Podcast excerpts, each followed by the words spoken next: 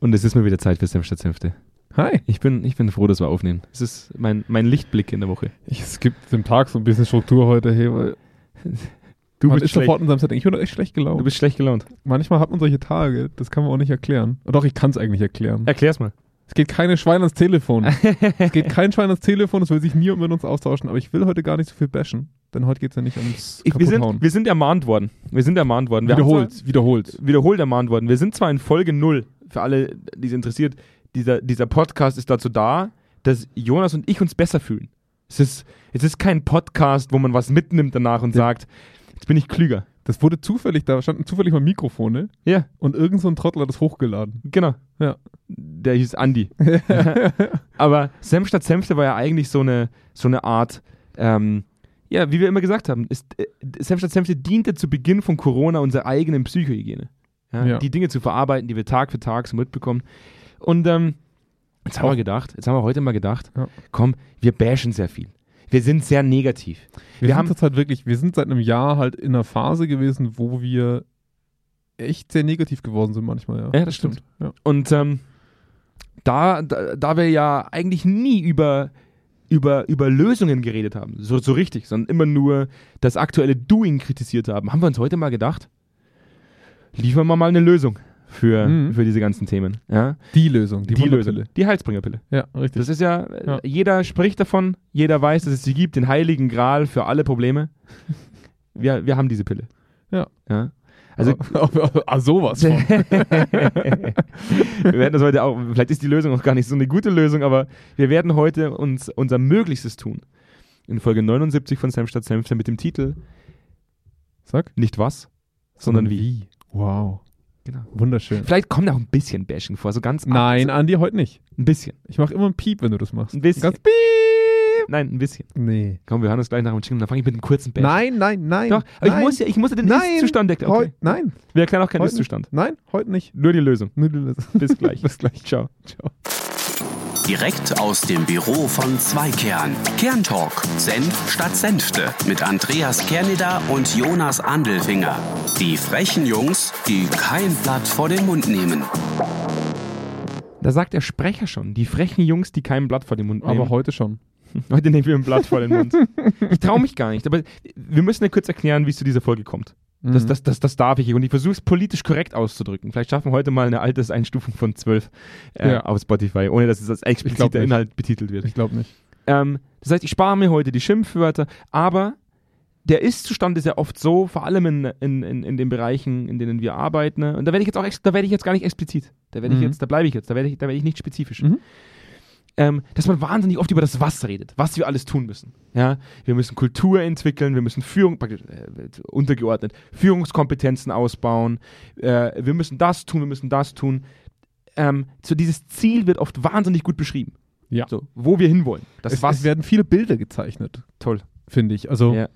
wenn wir mal rausgucken, so äh, Anna und ich nehmen ja heute zum Beispiel unsere erste Podcast-Folge auf zu, zu einem Thema, das da auch immer so ist, das Thema Engagement. Ja. Da, wir, wir zeichnen oder Engagement, wie, das, wie, das, wie du es Engagement. gerade so französisch ausgedrückt hast. Schön. Engagement. War das jetzt schon französisch? War, war das jetzt schon Franzosen-Blaming, oder? Nee, Darf man nicht. nicht. Das Okay, darf man noch. In Deutschland darf man das. Nee, aber äh, das ist ja auch so, so ein Klassiker, wo man ja schon merkt, dass du auf dem Markt immer so dieses Zielbild so präsent machst und das, das ähm, warum das geil ist, das zu haben, worauf man da hinarbeitet. Ne? Mhm. Also so dieses, da sind sich alle einig. Ja. Ne? Und es geht aber heute nicht um das Was. Ja. Weil, äh, wir, wir uns ja relativ einig sind, ähm, wie wir immer wieder versuchen, gewisse Ziele zu, zu verfolgen und auch zu erreichen. Mhm. Das heißt, wir werden heute das erste Mal in Folge 79 von Senf statt Senfte über Zweikern reden. Über Zweikern. Krasse Firma. Wir werden, Ja. danke, dass, liebe, Ja. danke, liebe Firma Zweikern, Ja. dass du uns seit 79 Folgen unterstützt, dass du uns sponserst, dass du hinter uns stehst, dass du uns den Rücken stärkst. Ja? Ja. Und heute Pro werden, wir Folge mal, eine Million Euro zahlst. heute, heute werden wir mal tatsächlich so ein bisschen darüber reden, wie Zweikern arbeitet und äh, was es tatsächlich braucht, um die, äh, diese geringe Nachhaltigkeitsquote in Veränderungsprozessen zu verbessern. Ähm, ohne dass ich, ähm, Du musst dich sehr beherrschen. Ich mich merke, extrem- wie, ich wie muss mich dein ganzer beherrschen. Körper sich verkrampft. ich habe richtig Speichelfluss. weil, mein, weil, mein, weil, mein, weil mein Mund, mein, mein ganzes Gesprächswerk so angestrengt versucht, und versucht, versucht nicht unangenehm zu werden. Aber es ist auch nicht meine Aufgabe, angenehm zu sein. Es ist deine Aufgabe, angenehm Ja. zu sein. Du bist der Typ, der das Fass dann wieder zumacht, wenn ich es aufgeredet habe. Ich, ich rede jetzt kurz auf. Wir haben, wir haben einen, einen, einen Markt an. Boah, das, ich muss jetzt schon überlegen, wie ich es formuliere. Mhm. Wir haben, wir haben sehr viele Berater und BeraterInnen in Deutschland, äh, Beraterinnen in Deutschland. Mhm. Sehr viele. Ich glaube, ich habe mal einen Artikel gelesen, dass es insgesamt 70.000 deutschsprachige BeraterInnen gibt. Mhm. Und ähm, wir haben, wir haben durch, die, durch das, dass wir den ganzen Tag über das Was reden, was erreicht werden muss, gibt es wahnsinnig viel Theorie und Inhalte über das Was. Ja, die das Bild eben so schön malen. Wahnsinn. Ja. Es gibt unglaublich viele Künstler, die Bilder malen zum Thema Employer Branding zum Power Beispiel. Coaching. Ah, Power. Ja, ja. Haben wir gestern erst gelesen. Ja. Power, Power Extreme Coaching. Ja. Und ähm, ich, ich persönlich bin der Meinung, und das ist nur meine, das ist nur meine persönliche Meinung, ich bin gespannt, was du darauf sagst, aber ich glaube, da sind wir uns einig. Wenn ich als Berater in eine Organisation komme mit einem, äh, mit einem vorgefertigten Standardprodukt, Mhm. ähm, das ich versuche in die Organisation zu bringen und ich mit geschwollener Brust dastehe und mitteile, das machen wir jetzt. Mhm. Ich immer das Gefühl habe, so woher will äh, diese Beraternase jetzt wissen, Mhm. dass das funktioniert? So, das ist ja einfach nur Standardgewäsch, was der dreimal am Tag erzählt. Ja. Ja? Ja. Und ich persönlich bin der Meinung, dass jeder Berater und jede Beraterin, die von außen in eine Organisation kommt und von außen, mit der, mit der Perspektive von außen versucht zu erklären, wie diese Organisation funktioniert, dass das nicht klappen kann. Zumindest nicht initial. Ja, also ich, ich stimme dir da schon zu, die, ich würde es sogar noch ein bisschen weiter aufmachen als nur den Beratermarkt, sondern auch eben intern in Mhm. der Org Organisationsentwicklung. Ähm, ich würde sagen, dass manche Beratermärkte extrem gut so funktionieren. Also wenn wir zum Beispiel auf Quality schauen, Klar. der hat halt eine ISO-Norm, die wollen sie erfüllen. Oder muss für die FDA eine Zulassung bekommen. Der muss doch schon auch verstehen, wie das Unternehmen tickt. Mhm. Aber er weiß eins zu eins, was die machen müssen Yeah. damit sie das bekommen. Mhm. Und demzufolge kann er da ganz klar sagen, Schritt 1, Schritt 2, Schritt 3 Ja. und dann seid ihr durch. Mhm. Keine Frage. Weil das ist garantiert, weil die schreibt, die FDA schreibt ja ganz klar vor, ab wann zum Beispiel Medikament zugelassen wird oder in welche Stufen die gehen. Mhm. Engagement gibt dir das nicht. Das heißt nicht, Stufe 1, 2, 3, 100% Engagementquote. Ich habe Das, das, ge- da ist halt ein wesentlicher Unterschied im Beratermarkt selber schon. ich hab das Ne? gestern mit meinem Vater besprochen. Ja, schöne Grüße dahin. Ähm, habe ich glaube überhaupt noch nie gegrüßt im, im, im Podcast. Ja, schon. Papa, ich grüße dich. Hallo, hallo, hallo. Aber ihr müsst euch immer vorstellen, dass Andi immer sehr, sehr gestenhaft. Ja, ich wink dann auch immer in den Raum. Ich habe hab gerade den Greenscreen gewunken. ähm, und äh, mein Vater macht ja, oder hat äh, ja früher relativ große Projekte gemacht zum Thema SAP-Validierung, also Ja. SAP-Systeme validiert. Mhm. Und ähm, er hat mir gestern auch wieder die Frage gestellt, warum ist es so schwer, mit, mit äh, nicht floskelhaften Themen Kunden zu generieren, die tatsächlich bereit sind, mit dir daran zu arbeiten, dass sich etwas verändert, ja, dass Mhm. du gewisse Ziele verfolgst. Und ich habe gemeint, der größte Unterschied ist, wenn ich die Metapher aufgreife von der letzten Folge mit dem, mit dem, mit dem Piloten eines, eines Flugzeugs, ähm, mit dem, dass HR sich oft schlecht vorbereitet fühlt für den Wandel der nächsten fünf Mhm. Jahre, ähm, habe ich gesagt, der, der größte Unterschied zwischen Quality, das, was du tust, und das, was wir tun, ist, Quality will fliegen. Ja. Die heben mit dem Flugzeug ab, Ja. dann kommen Turbulenzen und der Pilot sagt dann im Endeffekt zum Berater, es wackelt ganz schön. Ja. Was kann man denn tun, dass es nicht mehr so wackelt? Da ist es in Gefahr. Richtig. Ja. ja. Bei Engagement, bei, bei Motivation, bei Mitarbeiterzufriedenheit, bei wir entwickeln mal Kultur, da ist es relativ äh, schnurz, ob du äh, dein Ziel erreichst oder nicht. Es ist komplett egal. Ja? Und jetzt, jetzt, jetzt kommen wir Also zu. zumindest auf den ersten Blick, ne? Es kommt keine Behörde und sagt, wir machen ihnen den Laden zu, weil ihr Engagement zu klein ist. Ja, und zum Schluss kann man sagen, zum Schluss kann man ja immer sagen, ja, das lässt sich ja schlecht evaluieren, ob, ob wir jetzt engaged sind oder nicht Ja. und welche Maßnahme äh, funktioniert hat oder nicht. Und da muss ich vehement widersprechen. Nein, das stimmt nicht. Wir machen es bloß seit 40 Jahren, 50 Jahren. Wir haben es immer nur schon so gemacht. Ja. wir haben es nicht in Frage gestellt. Man konnte keine Zahlen dranhängen. Und jetzt kommen wir einmal zu dem Punkt, ähm, den, den, den Zweikern äh, so ein bisschen ausmacht, wie, wie Zweikern arbeitet. Weil die Frage kriegen wir natürlich auch oft gestellt und es ist natürlich auch äh, viel, viel äh, Content, den wir da versuchen mit, mit, mitzugeben. Aber wir haben, wir haben uns irgendwann mal angefangen, dass wir uns selbst auch dabei ertappt haben, dass wir relativ viel Bullshit erzählt haben. Mhm. Wir kamen in die Organisation rein und wir dachten einfach mit unserer Naivität, oh, dann machen wir so und so und so und so und haben gelabert und Studie 1 bis X. Richtig. Ja. Ja, Ja. fertig. Studien, wir haben das gelernt und äh, fertig. Ja. Und die Realität ist, dass wir damit immer auf die Schnauze gefallen sind. Jedes Mhm. einzelne Mal. Wir, sind, wir haben uns eigentlich immer die Nase blutig gehauen. Ja. Und das darf man auch hoffentlich offen sagen, ähm, ohne dass man nie wieder irgendwo Arbeit findet. Die Realität ist, es gibt kaum Berater da draußen, die eine höhere Nachhaltigkeitsquote erzeugen als die 20 Prozent, die wir im Markt haben seit 40 Jahren, weil sonst hätten wir eine höhere Nachhaltigkeitsquote. Ja, also Ja. Ich, ich, vielleicht sollte man auch mal ganz kurz darauf eingehen, warum, was heißt Nase blutig schlagen. Ähm, ich glaube, das Interessanteste, was ich in der Zeit gelernt habe, war, dass du ähm, Grundprinzipien, sage ich jetzt mal, Hm. der Organisationsentwicklung überall auf Akzeptanz stoßen. Es gibt selten jemand, der sagt, das ist scheiße, das mache ich nicht. Ähm, das größte Problem in unserer Arbeit ist, dass du mit Leuten am Tisch sitzt, Mhm. von denen du weißt, also ich hatte damals in meinem ersten Projekt noch ein sehr äh, lebhaftes Beispiel vor mir, mit dem du komplett auf einer Wellenlänge bist nach dem Gespräch. Mhm. Dem du ganz klar sagst, aufgrund Befragung XY, da sind deine Probleme, Mhm. das müsst ihr machen.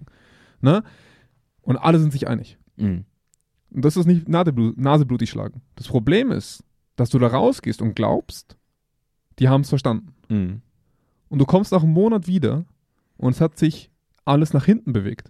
es hat sich kein Stück nach vorne bewegt. Ja. Die haben genau das Gegenteil gemacht oder gar nichts gemacht. Im schlimmsten Fall das Gegenteil gemacht. Mhm.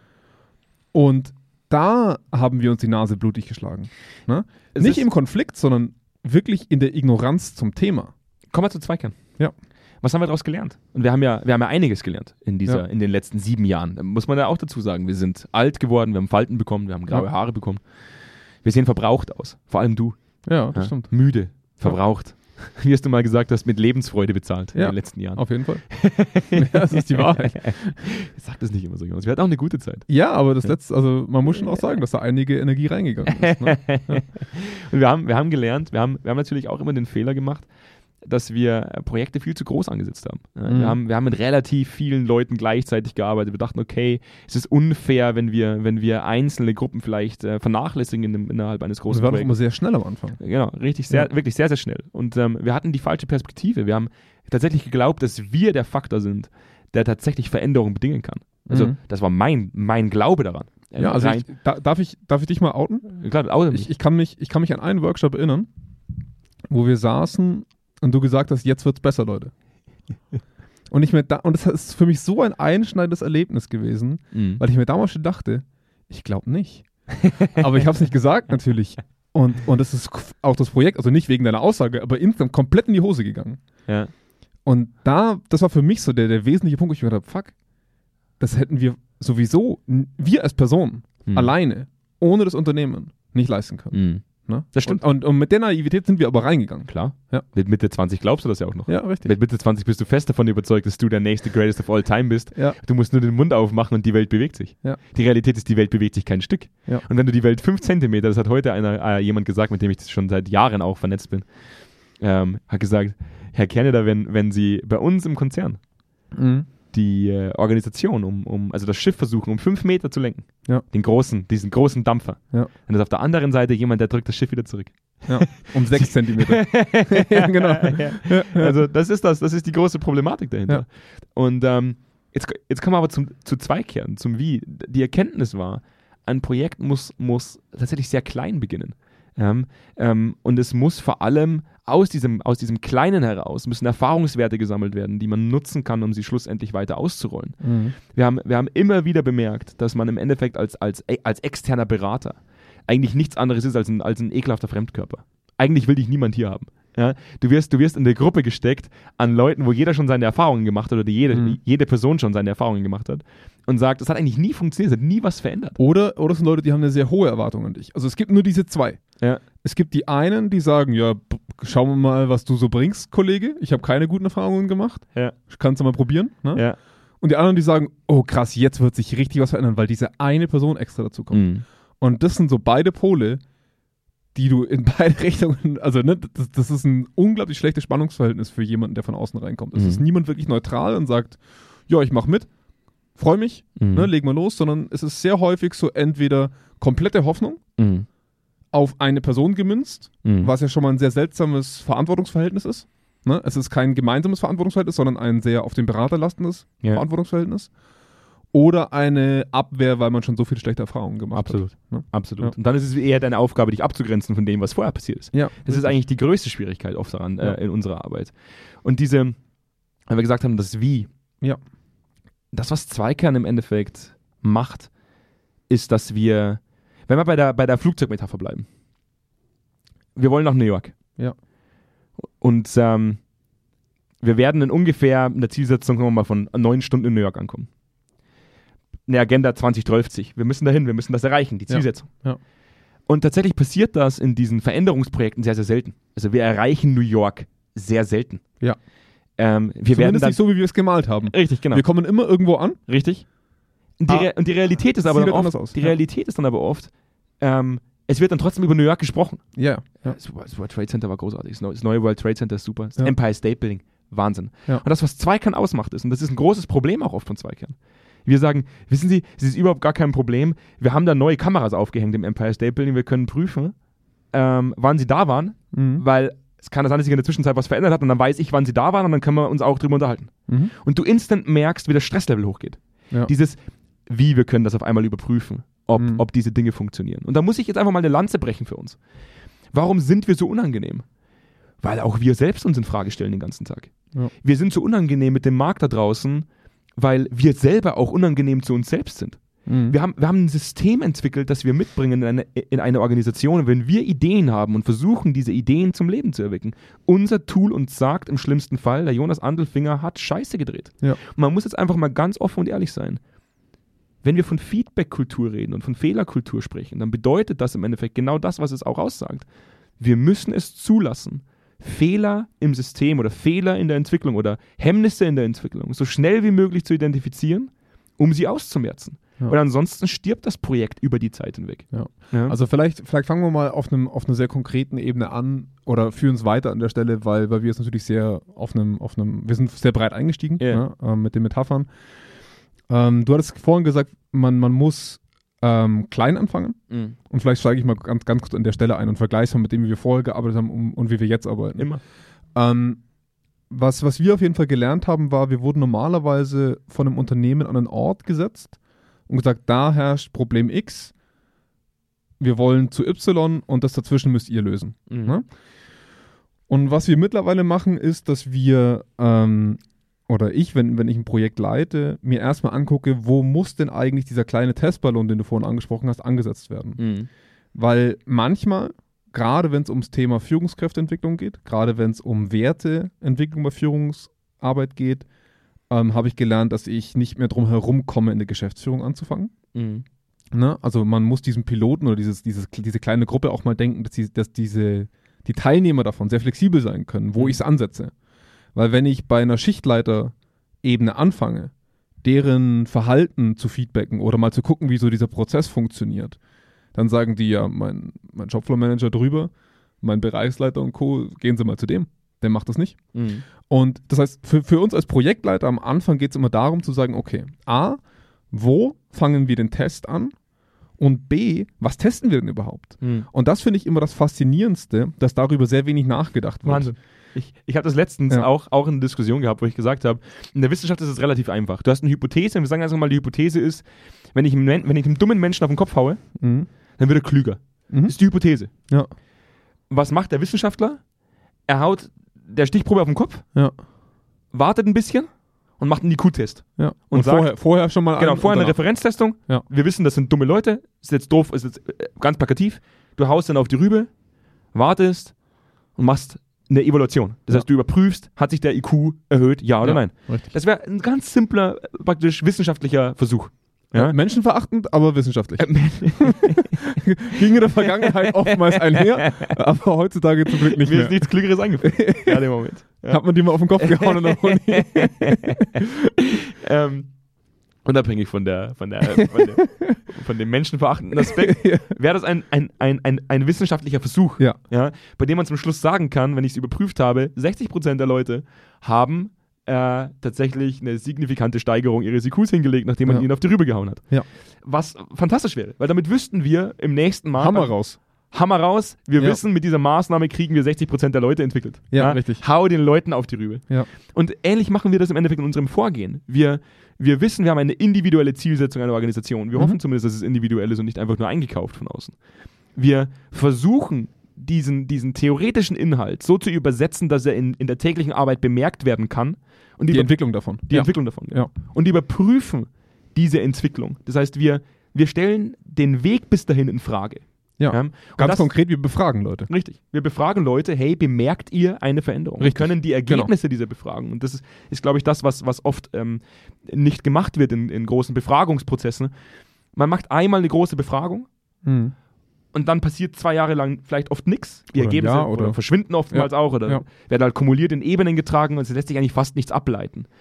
Bei uns sind Befragungen tatsächlich sehr klein, sehr kurz Ja. und auf das tatsächlich entwickelbare Potenzial, auf das, Entwickel, auf das Entwicklungsfeld gemünzt. Ja. Was es uns erlaubt, durch das, dass wir die Ergebnisse in Echtzeit auswerten können, relativ schnell in eine Maßnahmenfindung zu gehen. Mhm. Und jetzt, glaube ich, kommt das, was uns selber oft monetär oft fast das Genick bricht.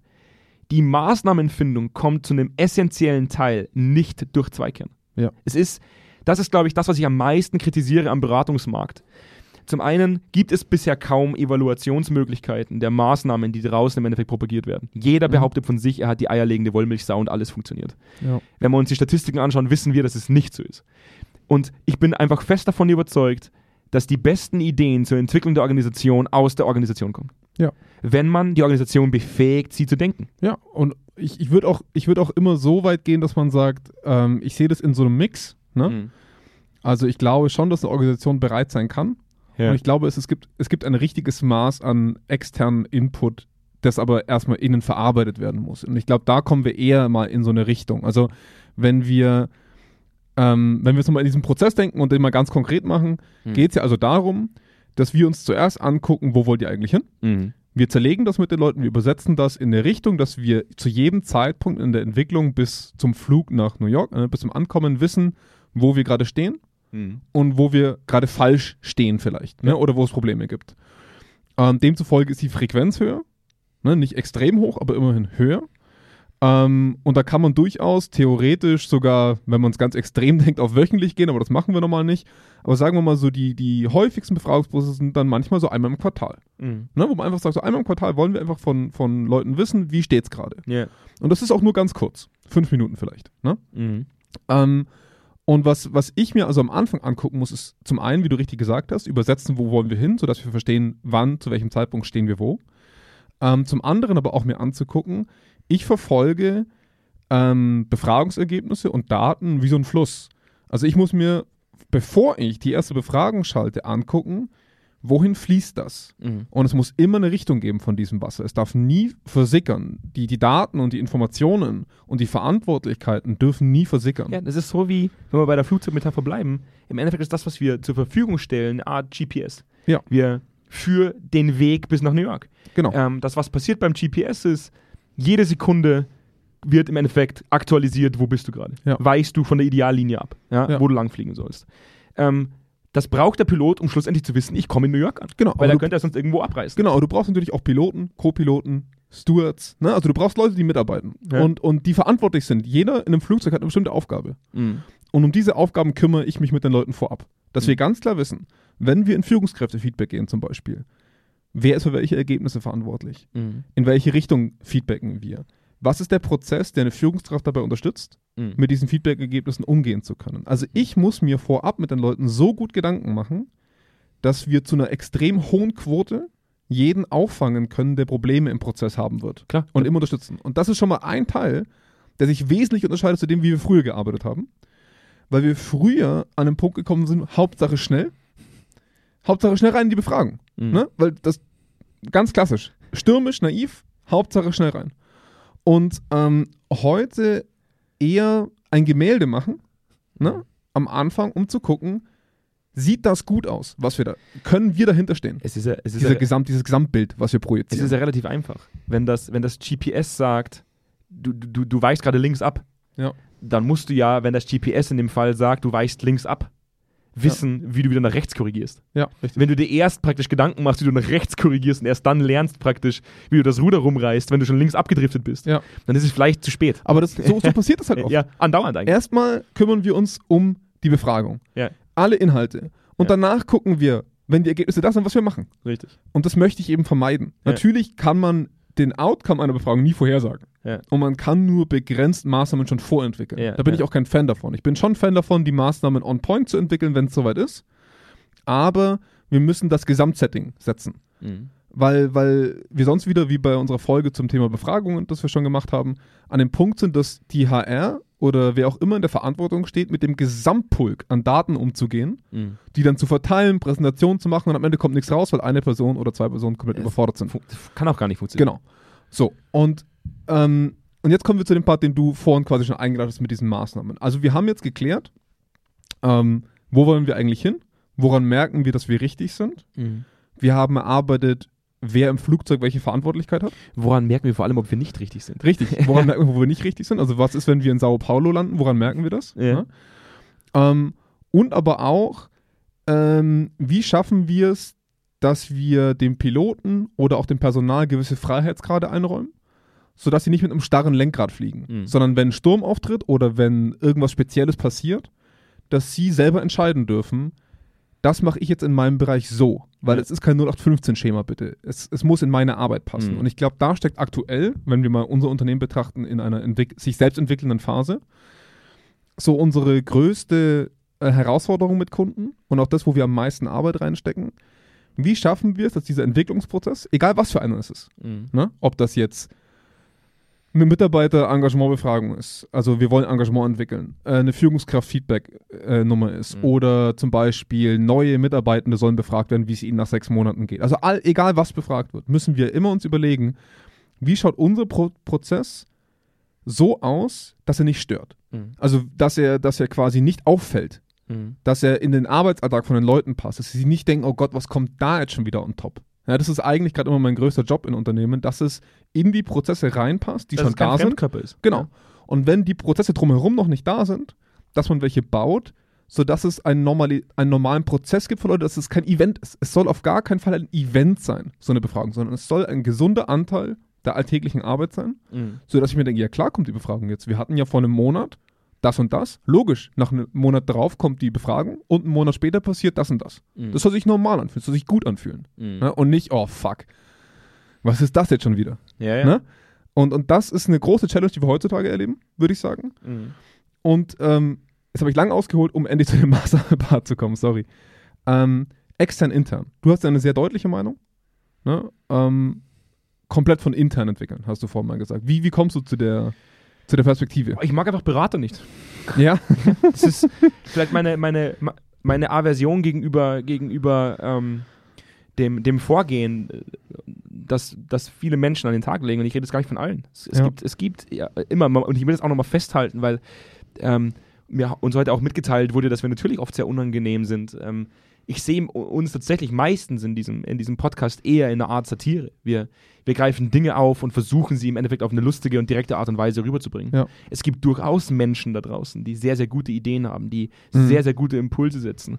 Aber es klingt halt nicht so gut, wenn ich sage, Die einen sind gut, die die anderen einen nicht sind so. gut, genau. Ja. Natürlich sind wir plakativ bei Senf statt Senfte. Ähm, und natürlich sage ich dann, ich mag den Beratermarkt nicht. Es gibt gute Berater.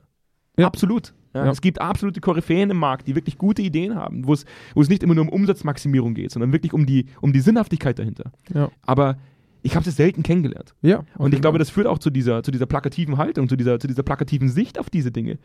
Ähm, dass ich sage, ähm, wenn die Organisation nicht bereit dazu ist, diesen Schritt zu gehen, kann Mhm. kein Berater der Welt unterstützen. Kein Ja. Berater der Welt kann Impulse setzen, wenn die Organisation, wenn der Pilot nicht dazu in der Lage ist oder auch nicht möchte, dass dieses Flugzeug abhebt. Ja, da kann der Berater so viel tun, wie er will. Genau, und wir haben es ja schon mal geklärt, dass, dass der Markt, also die Unternehmen, nach Oberflächlichkeit schreien. Richtig. Sie schreien nicht nach dem, nach dem durchdachten Prozess, Richtig. wo jeder eine klare Verantwortung hat, sondern sie schreien nach schnell und einfach. Richtig. Ja, und die Realität, was ich halt einfach für mich glaube, ist meine Realität. Gar Mhm. nicht unbedingt die, die Ja. reale Realität.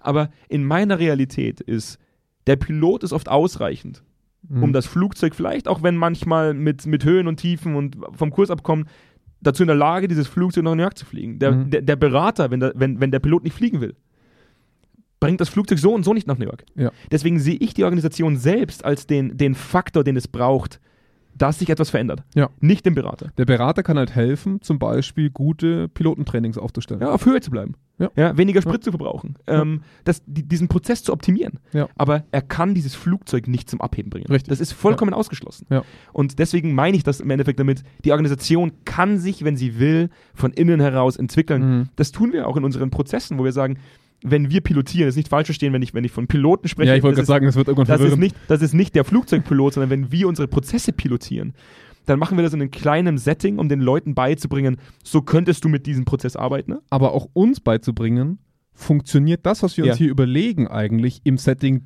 dieses Kunden. Richtig. Wir müssen Erfahrungswerte schaffen. Richtig. Und Ja. diese Erfahrungswerte können wir wiederum nutzen, um die Personen, die wir in diesem Piloten mehr oder weniger befähigt haben zu denken und neue Mhm. Ideen zu spinnen, wieder weiter auf die restliche Organisation rauszulassen. Ja. Das heißt, ein, ein, ein Rollout, der tatsächlich funktionieren soll, muss Schritt für Schritt verlaufen. Peu à peu. Auch wenn ich nicht weiß, wie man es schreibt. Ja, Ich weiß es auch bis heute nicht. Ich habe kein Französisch Poix gehabt. a Poix. Ich weiß nicht ja, ich glaube, Poix a Poix. Kann Ja. sein. Poix a Poix. muss, das, muss das verlaufen. Waren alle, die Französisch sprechen, es tut mir leid. Ja. Das ist äh, Paolo solo l'italiano. ja. Mi scusi. Ähm, Pablo auch. Ja. äh, Paolo. komm, komm mal. Pablo. Nicht Pablo. Ach, wirklich. Gnocchi. Gnocchi. Lamborghini. ähm, die, die, jetzt habe ich wieder komplett den Faden verloren. Ich dachte mir schon. Du ich kannst habe ich hab doch- gewartet, dass du weit bist. Komm, wo war ich? Wir waren beim Piloten. Genau. Wir waren, wir, waren, wir waren schon an dem Punkt, dass du quasi den. Rollout für, durchsetzt. wir, wir Ja. waren bei Poix a Poix. Dass wir äh, im Endeffekt den Leuten die Zeit lassen, dass das Wissen, das da ist, genutzt werden kann innerhalb des Netzwerkes, sodass andere Leute von den Ideen profitieren können. Ein Transfer kann nicht durch einen Schnips passieren. Ein Transfer funktioniert auch nicht über, über Pixelschubserei, wo man eine Präsentation nach der anderen aufsetzt. Es funktioniert, indem Menschen miteinander Erfahrungen austauschen. Wie hast du denn ähm, dieses Problem, das du identifiziert hast, gelöst? Ja? So eine Art Best Practice Sharing. Mhm. Was waren deine Erfahrungswerte ähm, aus dem letzten Workshop, den du gemacht hast? Weil er steht jetzt auch bei mir an und ich muss ihn umsetzen und ich habe ein bisschen Bammel, weil ich, weil ich den noch nie gemacht habe. Könntest du mir mal von deinen Erfahrungen berichten? Und äh, da hat ein Mhm. Berater keine Chance. Ein Ja. Berater kann sagen, boah, normalerweise machen wir das so, normalerweise ist das so und so. Aber es ist doch viel klüger, wenn die Organisation selbst die Leute identifiziert, ähm, die da sehr erfolgreich sind, die wirklich wirksam sind in dem, was Ja. sie tun, um die restliche Organisation davon profitieren zu lassen. Also ich hatte, ähm, ich hatte mir gerade noch die Notiz gemacht, damit ich das nicht vergesse. Ich hatte ähm, gerade zum Beispiel im Rahmen von äh, Führungskräfte-Feedbacks mal die Situation, dass das Unternehmen den Führungskräften so eine Art Coaching-Rolle beibringen wollte. Mhm. Und dass das gut trainiert wurde oder zumindest initial von vor fünf Jahren mal gut implementiert wurde. Und dann aber jeder quasi zurück in seine Rolle gegangen ist und halt da dann mal gemacht hat. Mhm. Und bei 100 Führungskräften kamen natürlich am Ende 100 verschiedene Versionen raus, Ja. wie die am Ende das leben. Von überhaupt gar nicht, von bis zu komplett systemischer Coach. Und Mhm. irgendwo dazwischen lag die Mehrheit. Ja. Ne? Und was, was ich da halt so schade fand, nach diesen, nach fünf Jahren, nachdem die das gemacht haben, kam ich so ein Jahr lang rein. Ähm, und was ich da bemerkt habe, war halt einfach, dass dieser 60-Minuten-Workshop, wir hatten nur sehr wenig Zeit durch die bekommen, nicht ausreicht, damit wir die Leute dazu bringen, mal Methoden auszutauschen. Dass ich meine Zeit habe, meine Methoden reinzubringen und dass sie ihre Methoden zeigen. Und da sind halt fünf Jahre vergangen, ohne dass dieses Learning passiert. Also ohne, dass man sieht, Schichtleiter 1, ich sage immer Schichtleiter, aber es ist halt die, die, die einfachste Form, die wir uns alle vorstellen können, ähm, arbeitet in seiner Führung so und so Mhm. und setzt Coaching zum Beispiel nicht als Termin ein, sondern einfach am Shopfloor, ne, so am Fließband, so, der, der ist einfach, der, der macht das nicht als Event, Mhm. sage ich jetzt mal. Und, und Schichtleiter 2 macht Termine und bespricht mit Dingen, äh, Leute mit, äh, mein Gott, mit Bespricht Leuten Leute mit Dingen, ähm, in seinem Büro oder in, in einem eigenen Raum. Mhm. So, und dann müssen wir uns noch angucken, wie entwickeln sich die beiden Bereiche. Klar.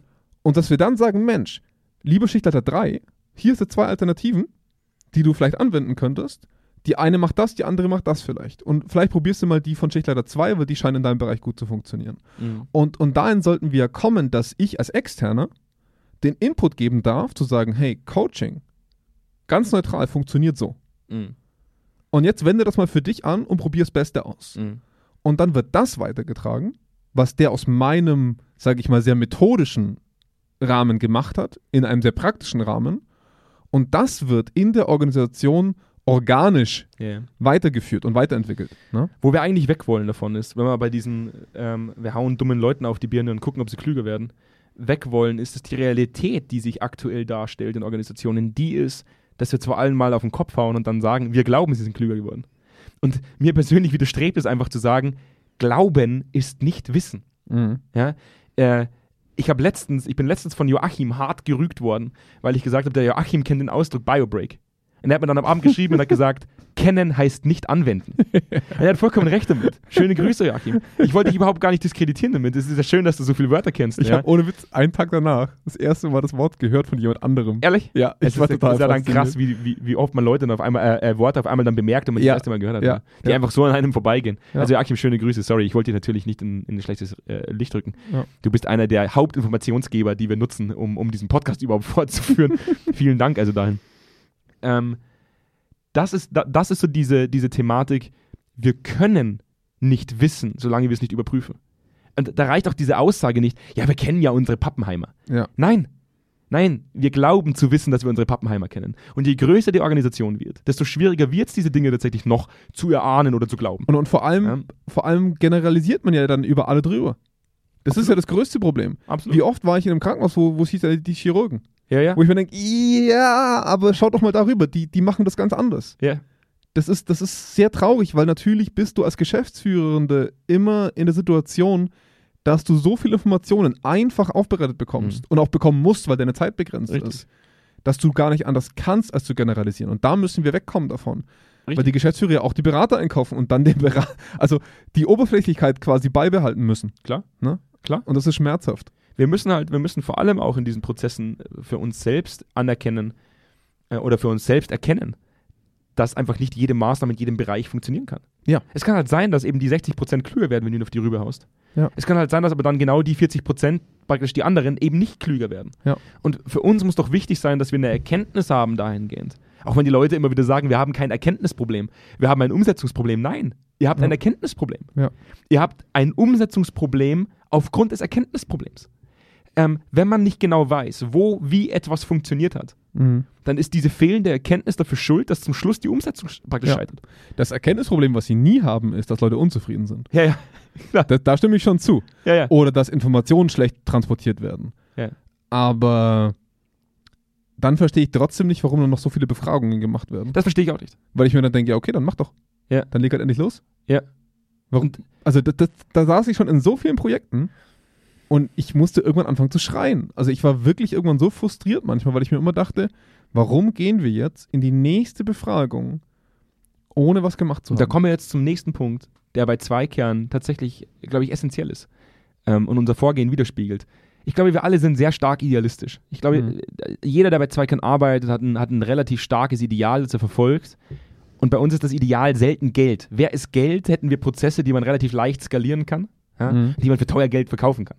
Ähm, viele Organisationen, die jetzt vielleicht auch gerade zuhören, kennen das Problem, wenn auf einmal irgendein Berater aus einer großen Beratungsorganisation seit 150 Tagen bei ihnen sitzt und gut abrechnet jeden einzelnen Monat. Mhm. Ja?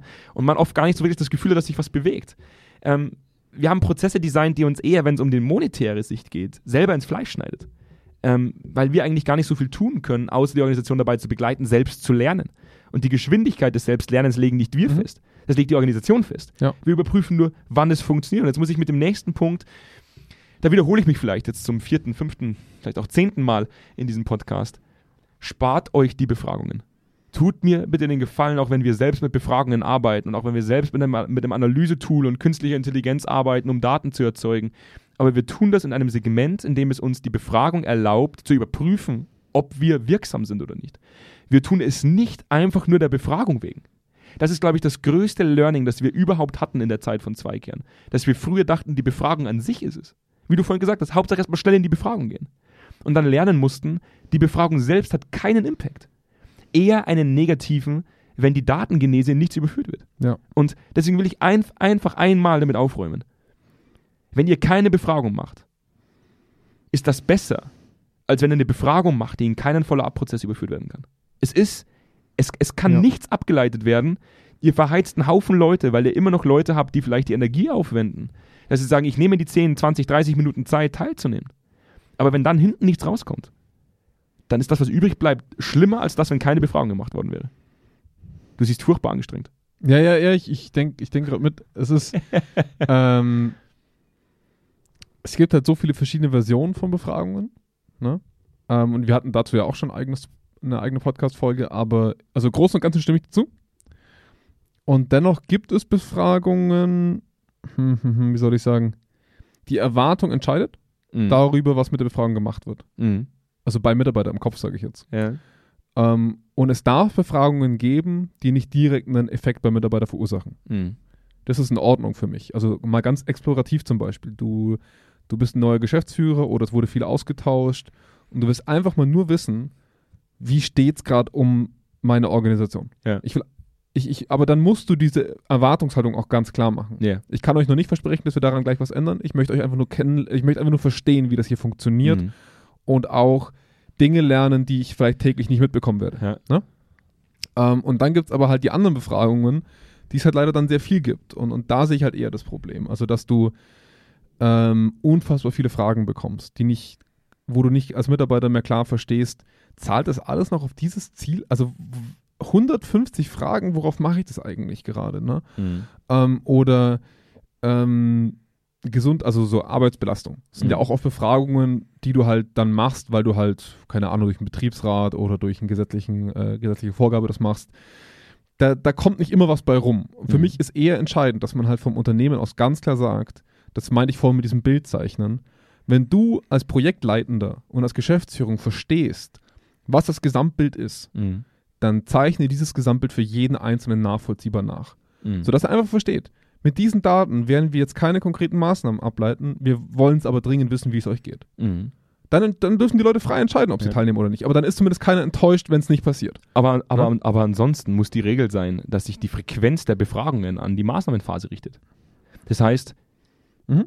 jede Befragung im weiteren Sinne macht immer nur dann Sinn, wenn davor etwas passiert ist, ähm, dass es gilt zu überprüfen. Mhm. Das heißt, jede weitere Befragung, wenn du mal, mal angenommen, wir machen eine Ist-Zustandserhebung, nur um zu wissen, wie es den Leuten geht.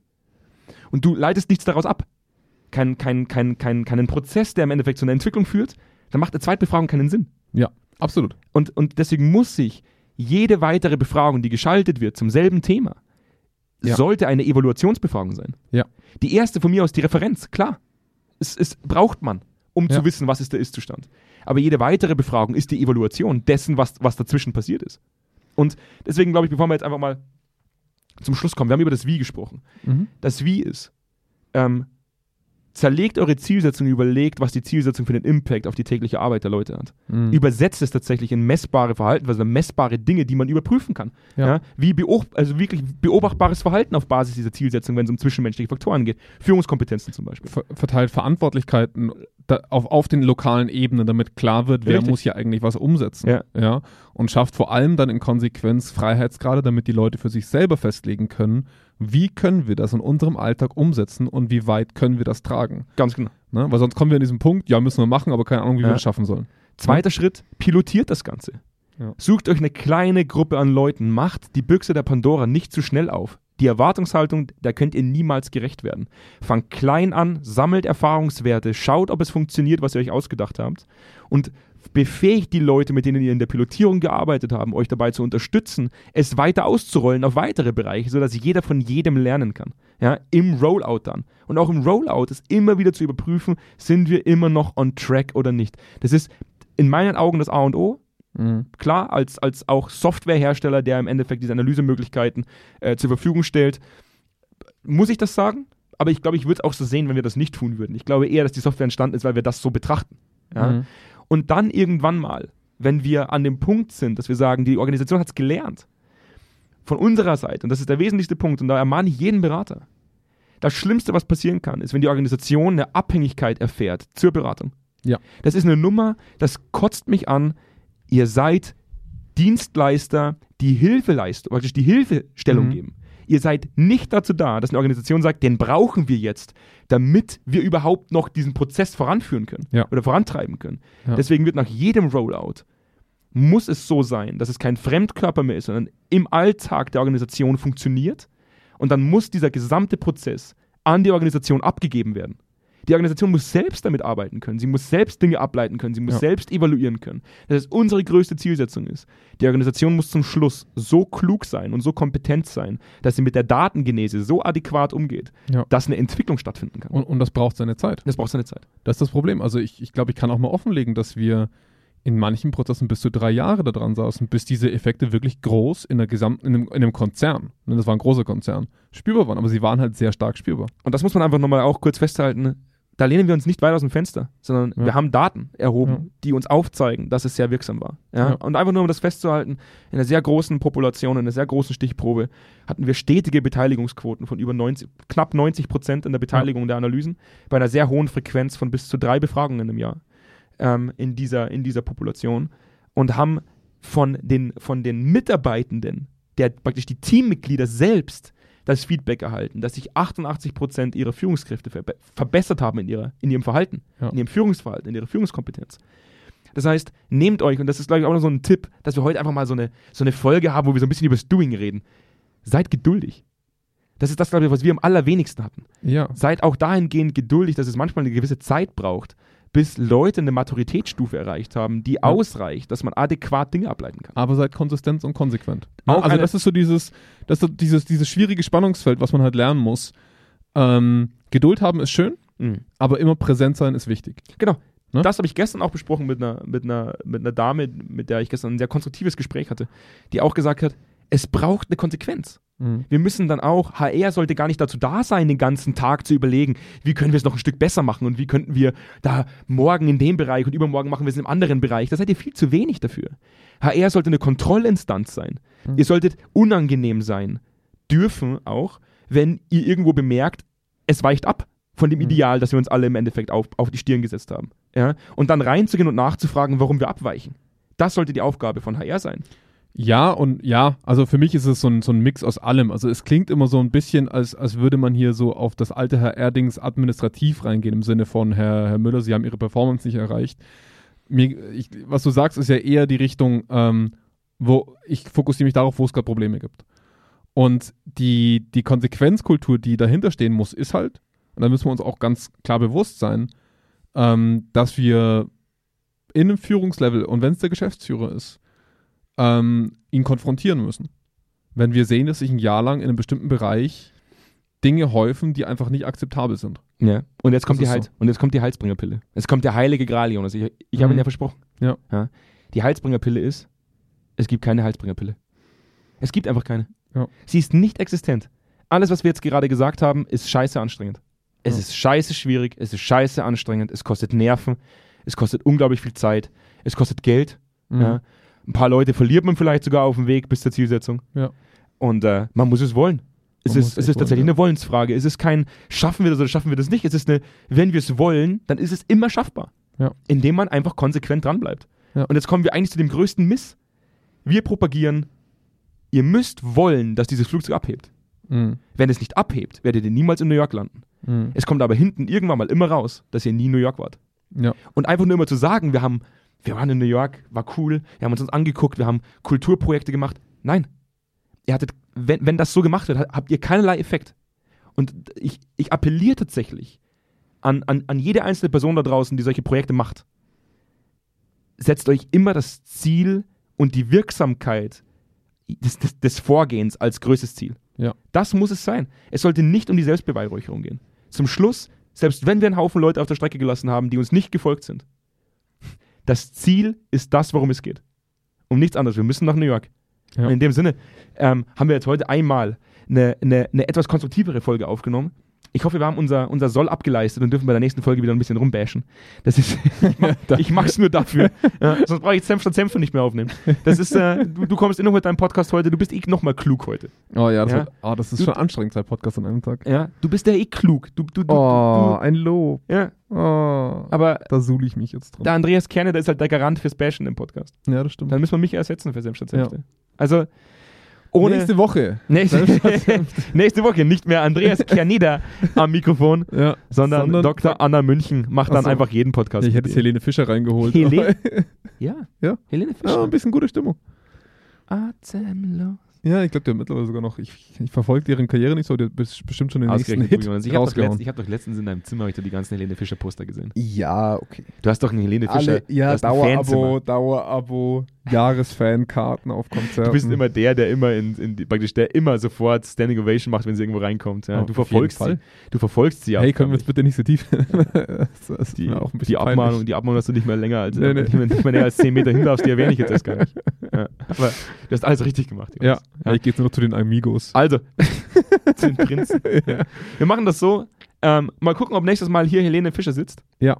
Oder Könnte Barbara auch- Schöneberger. Oder Barbara Schöneberger. Könnte aber auch sein, dass ich hier wieder sitze. Ja, wäre schade. Und, und wenn, könnte es sein, dass ich mich wieder äh, über ein paar Dinge aufrege. Und ich Ja. hoffe, man erlaubt es uns und sieht uns als ähm, nicht als die Nörgler per se, sondern die, die, die einfach nur von dem berichten, was sie Tag für Tag mitbekommen.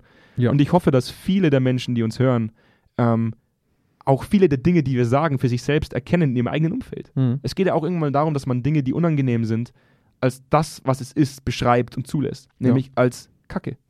Manches ist einfach Kacke. Und wenn ihr mal Lust habt, äh, mit uns in den kostenlosen Vorab-Workshop zu gehen, dann schreibt uns doch an die hallo at zweikern.com. Und ich würde diesen Call to Action tatsächlich dabei belassen, weil ihr sollt gefälligst ins Arbeiten kommen. Kein Abonnieren. Kein Abonnieren. Direkt an die hallo at zweikern.com. Kein Abonnierbutton. Ne, kein Abonnierbutton. Direkt Kontaktaufnahme Kontaktaufnahme und Arbeiten. und arbeiten. Aber nur bei der heutigen Folge. Nur, äh, wirklich nur heute arbeiten. Beim nächsten Mal Nächstes Mal wieder chillen. Alles gut. Abonnierbutton und Ja, genießen. ja, genau. Alles, klar. In dem Sinne, dann äh, darf ich heute keinen richtigen Call to Action machen. Nee. Äh, ich wünsche euch noch einen schönen Tag. Ebenso. Bis zum nächsten Bis Mal. dann. Ciao. Ciao.